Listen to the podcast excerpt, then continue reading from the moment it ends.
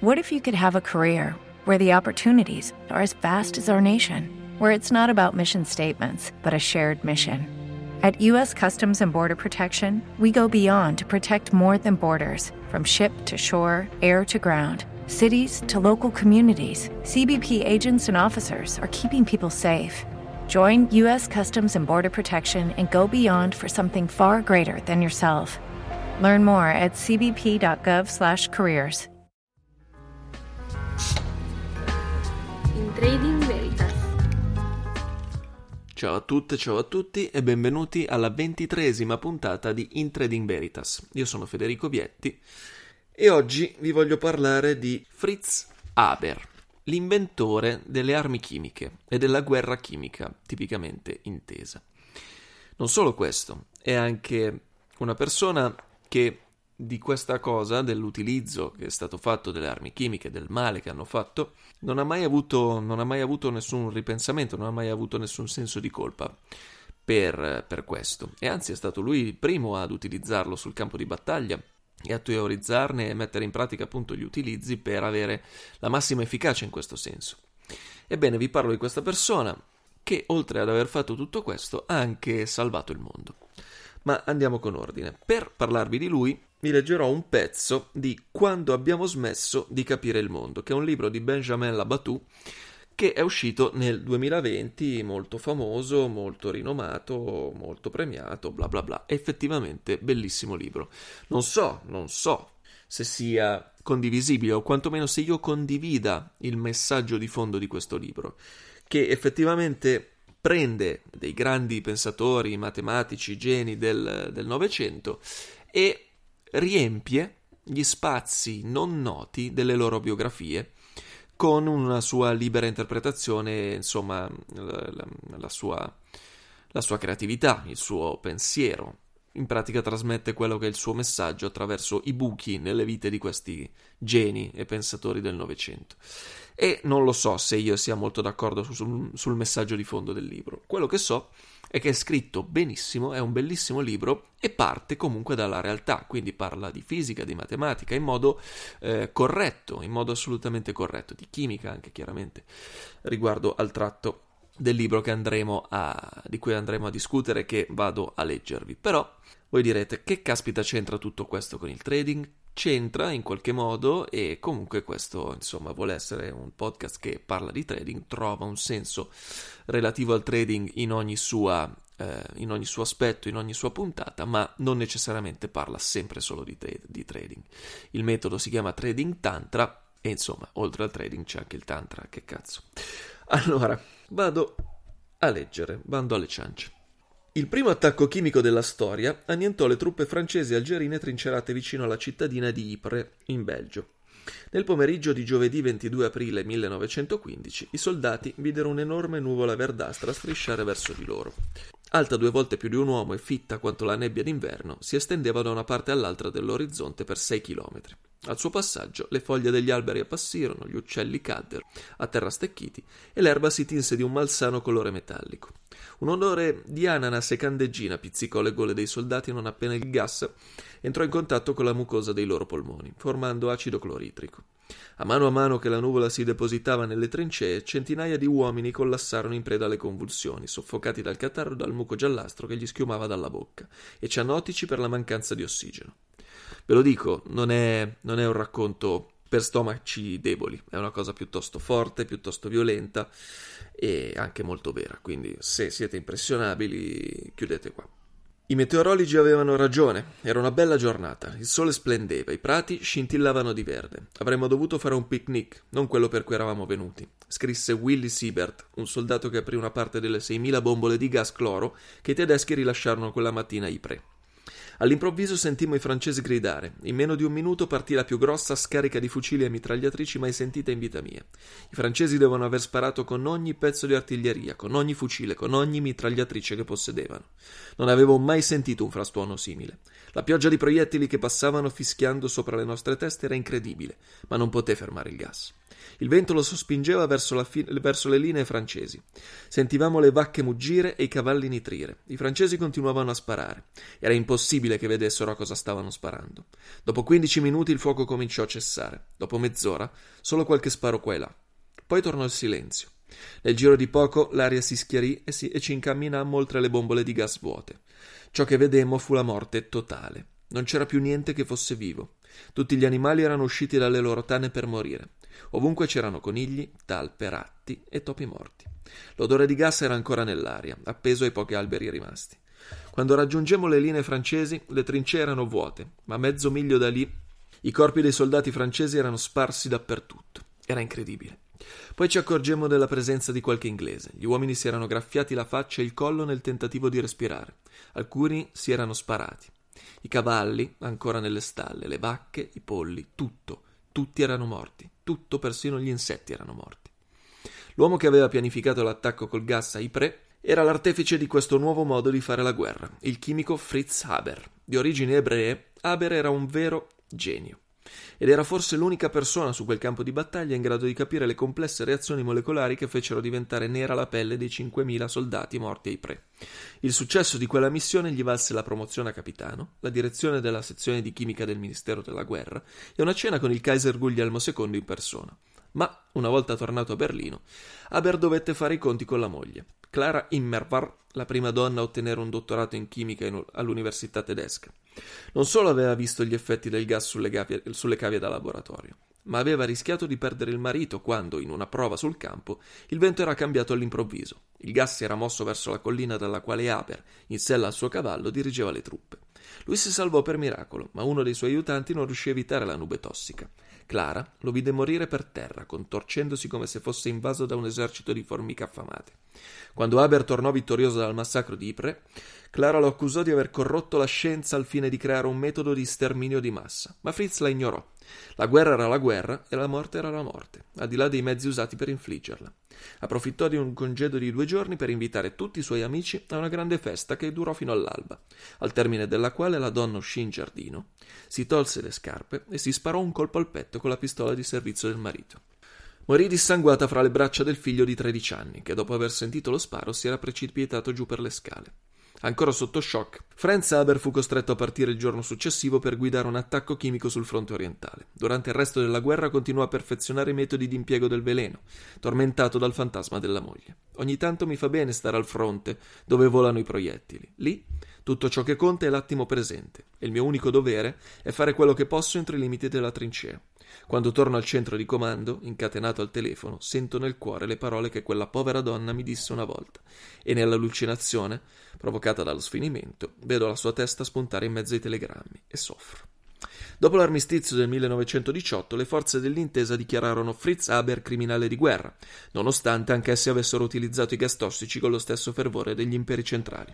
Haber fuggì dalla Germania e si rifugiò in Svizzera, dove gli giunse la notizia della vittoria del premio Nobel per la chimica per una scoperta che aveva fatto pochi mesi prima della guerra e che nei decenni seguenti avrebbe cambiato il destino della specie umana.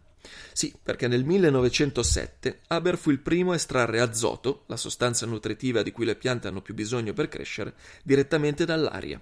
In questo modo risolse da un giorno all'altro il problema della scarsità di fertilizzanti, che all'inizio del XX secolo rischiava di provocare una carestia globale come non si era mai vista.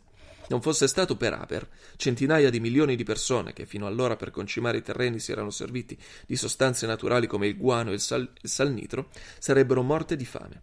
Nei secoli precedenti la domanda insaziabile proveniente dall'Europa aveva indotto orde di inglesi a viaggiare fino in Egitto per saccheggiare le tombe dei faraoni, non in cerca d'oro, tesori o reperti antichi, ma dell'azoto contenuto nelle ossa delle migliaia di schiavi con cui i re del Nilo si facevano seppellire per farsi servire anche dopo la morte.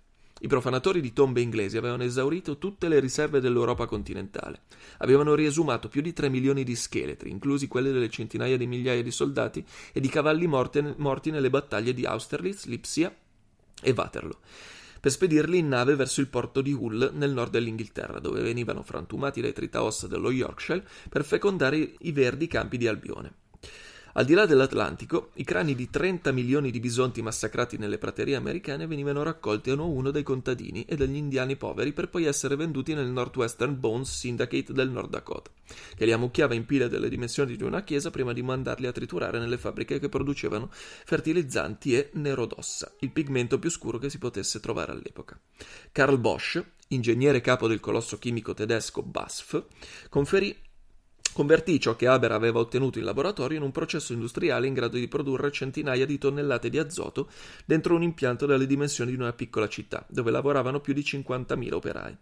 Il processo Haber-Bosch fu la scoperta chimica più importante del XX secolo. Raddoppiando la quantità di azoto disponibile, generò l'esplosione demografica che, in meno di cent'anni, permise alla popolazione umana di crescere da 1,6 a 7 miliardi di persone.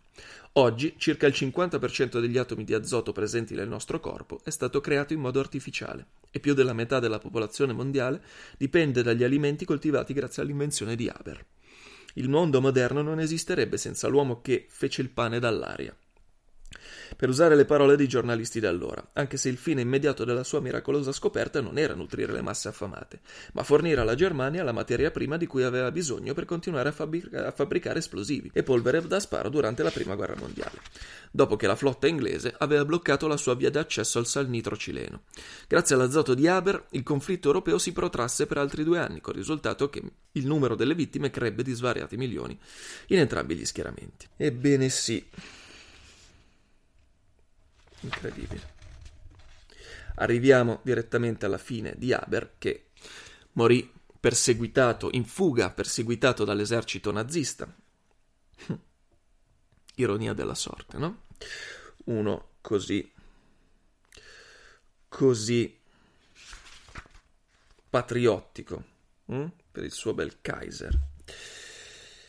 Ma ironia ulteriore della sorte fu proprio che mentre Hitler guadagnava, qui non sto più leggendo, mentre Hitler guadagnava potere e si faceva strada per diventare, per fondare il Terzo Reich e diventare il Führer, lui, protetto diciamo dall'establishment eh, universitario, faceva il professore universitario e il ricercatore e creò il Zyklon, un gas velenoso fortissimo, appunto così forte da chiamarlo il ciclone, il ciclone, che veniva usato per derattizzare e uccidere gli insetti e i ratti laddove ci fosse bisogno. E appunto, triste ironia della sorte, e qui continua a reggere, Morì a Basilea nel 1934, abbracciato alla bombola che avrebbe dovuto dilatargli le coronarie, senza sapere che, pochi anni dopo, il suo pesticida sarebbe stato utilizzato dai nazisti nelle camere a gas per uccidere la sorellastra, il cognato, i nipoti e molti altri ebrei che morirono accovacciati con i muscoli irrigiditi, la pelle ricoperta di macchie rosse e verdi,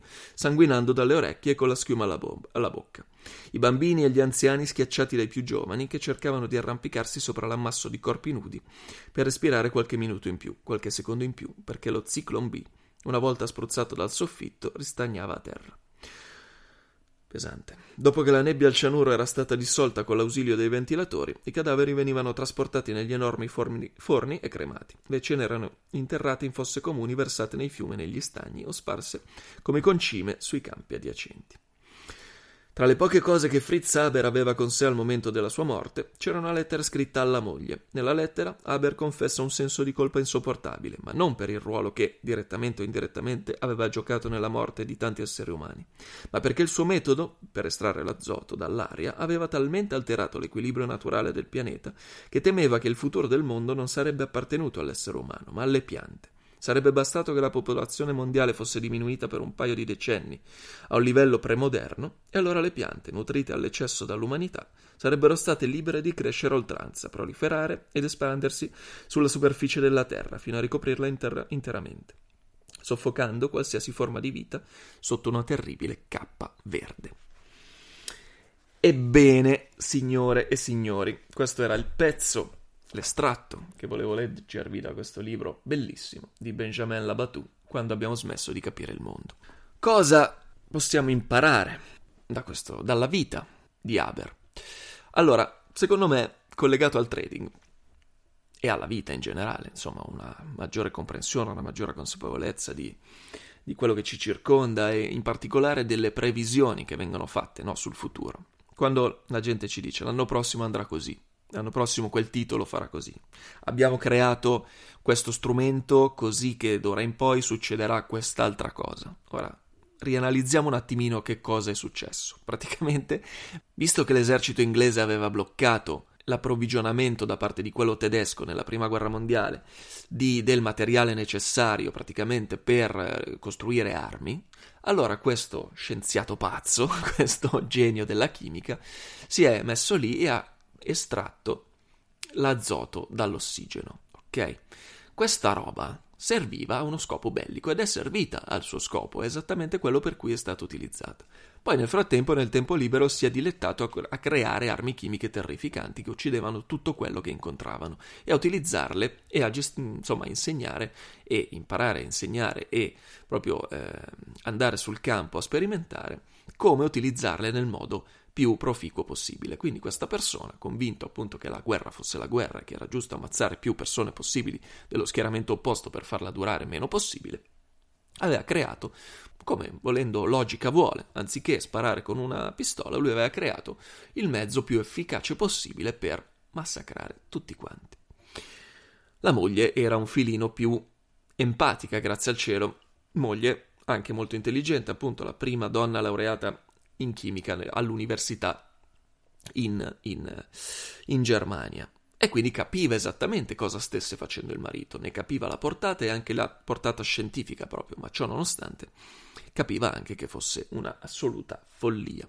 Ebbene, questo testa di cazzo era assolutamente contento di fare tutto quello che faceva, ma poi, chiaramente, lo stesso metodo è stato poi utilizzato anche da, dagli alleati, è stato, mm, è stato utilizzato da, dagli altri, diciamo, dalla, dalla controparte, dagli inglesi, dai francesi, e immagino dagli americani, non lo so. Fatto sta, e vogliamo dire anche dagli italiani, ma diciamo anche dagli italiani.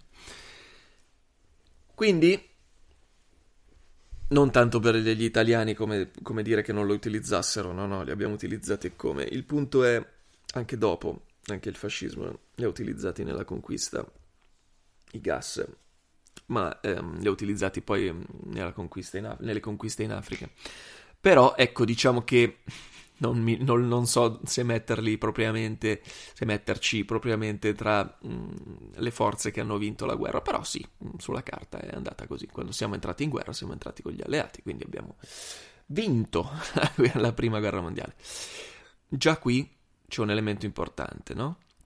Lui ha cercato di trovare il modo migliore intanto per, eh, per prolungare la guerra, in secondo luogo per uccidere più persone possibili prolungare la guerra a favore su- del suo schieramento, chiaramente. Che succede di lì a poco? Una cosa incredibile che non ho letto. Tra quelli che sono sopravvissuti a Ypres, dalla parte però tedesca, c'era un pischello, un ragazzino che, che studiava arte e che faceva dei disegnini, pare non particolarmente bravo in questo, che è finito in un battaglione che praticamente è, è stato decimato, di 200 e passa che erano ne sopravvissero solo, soli 40 e tra questi 40 c'era anche un tizio detto Adi, poi più noto col nome di Adolf Hitler. E quindi vabbè, si intrecciano i destini. Proprio questo Adolf Hitler poi portò in auge quelle che furono le ideologie che portarono Haber a dover scappare dalla sua amata patria, no? Chi poteva immaginare tutto questo? Ma mentre scappava, cosa succede? Gli arriva il premio Nobel. Il premio Nobel per aver estratto appunto l'azoto dall'ossigeno. In questo modo aver risolto il problema della fame del mondo, essenzialmente. Grazie a lui è, possi- è stato possibile mm, produrre pane per tutti. Magari non tutti, chiaramente la fame del mondo c'è ancora, ma è stato possibile dare cibo alle persone e quindi siamo riusciti a passare da, da, da un miliardo e mezzo che si era agli, ai quasi 8 miliardi che siamo oggi.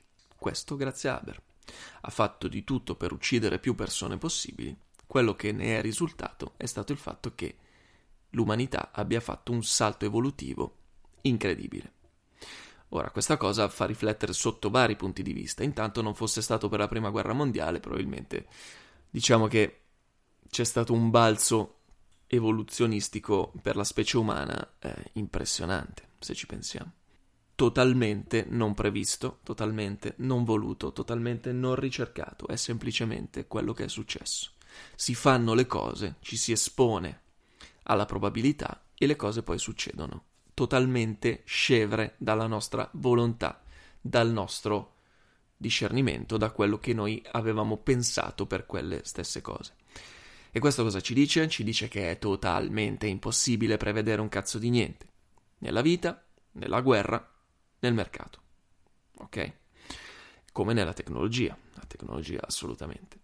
Nel mercato in particolare. Quando voi dite adesso succederà questa cosa, quindi di conseguenza io posso dedurre che questa azione, questo titolo farà su, andrà su, andrà giù, è totalmente imprevedibile. Tutto porta a dove siamo, ma è impossibile conoscere tutto e quindi è anche impossibile conoscere esattamente dove saremo. Questo concetto spesso passa inosservato.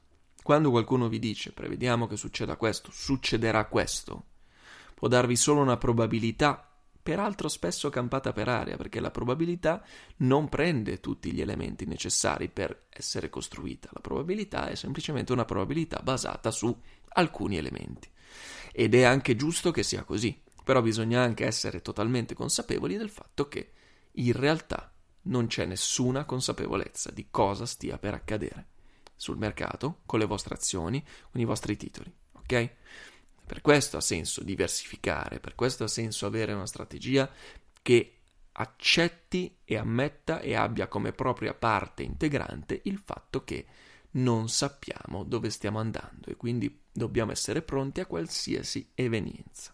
Questa è la cosa importante. Se voi sperate di poter guadagnare dicendo andrà lì il prezzo, auguri, cioè, si può anche fare, basta che abbiate tutti gli altri elementi a disposizione, quindi che siate protetti, che abbiate una buona percentuale di probabilità, ma che non vi basiate su quella e anche che lasciate al mercato la possibilità di stupirvi.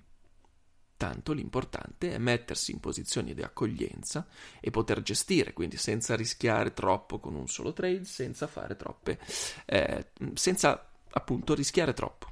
Quindi proteggendosi, proteggendosi grazie allo stop loss, grazie al size management, grazie al money management. Questo, come al solito, come vado sempre dicendo, è ciò che distingue eh, un trader profittevole da un trader che eh, andrà a fallire.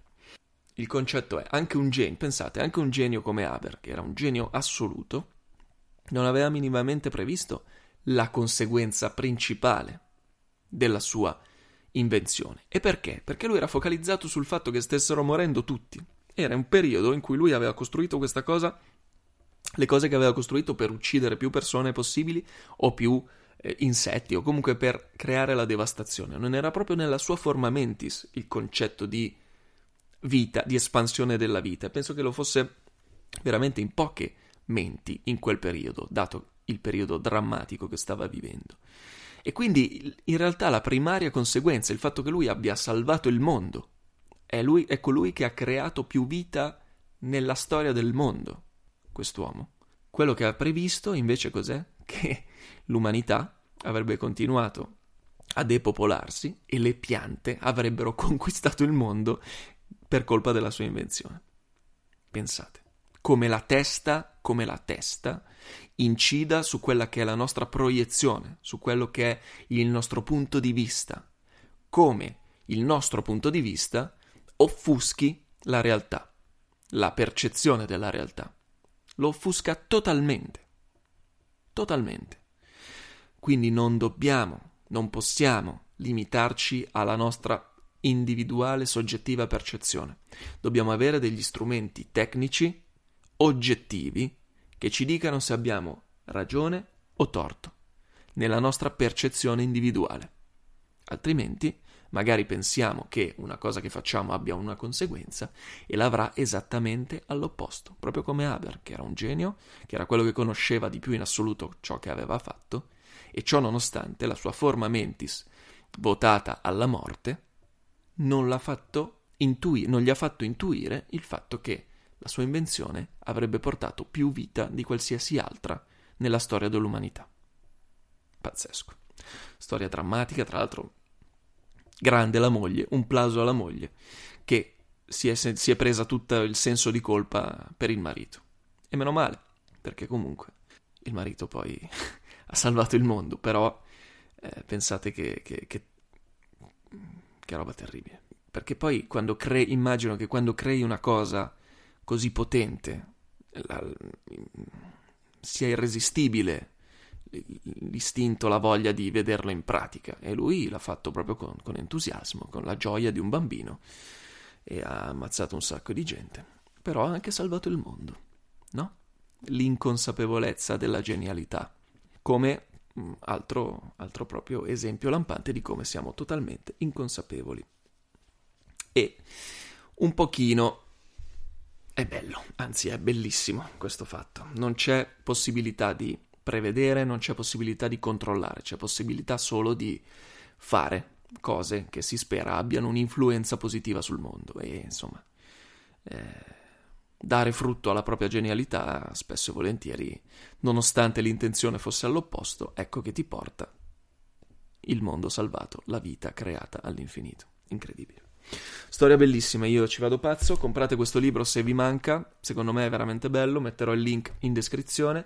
Mi raccomando, contattatemi a federicovietti88 chiocciola gmail.com per chiedermi domande e se volete, se siete interessati al mio metodo e quant'altro. Vi invito ad ascoltare la, scor- la, scorsa puntata che è molto lunga, ma vi spiega per filo e per segno di cosa è composto il mio metodo. Se vi interessa, io lo metto a disposizione in vari modi cliccate link, sui link che ci sono qui sotto in descrizione. Eh, mi raccomando. Altra cosa, dalle statistiche di Spotify ho visto che siamo 100% maschi, questa cosa è terribile.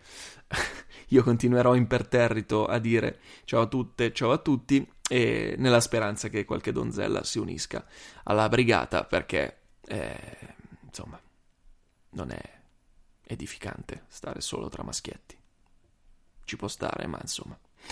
No, good. Ok, ciao a tutti, grazie per aver ascoltato. A mercoledì prossimo.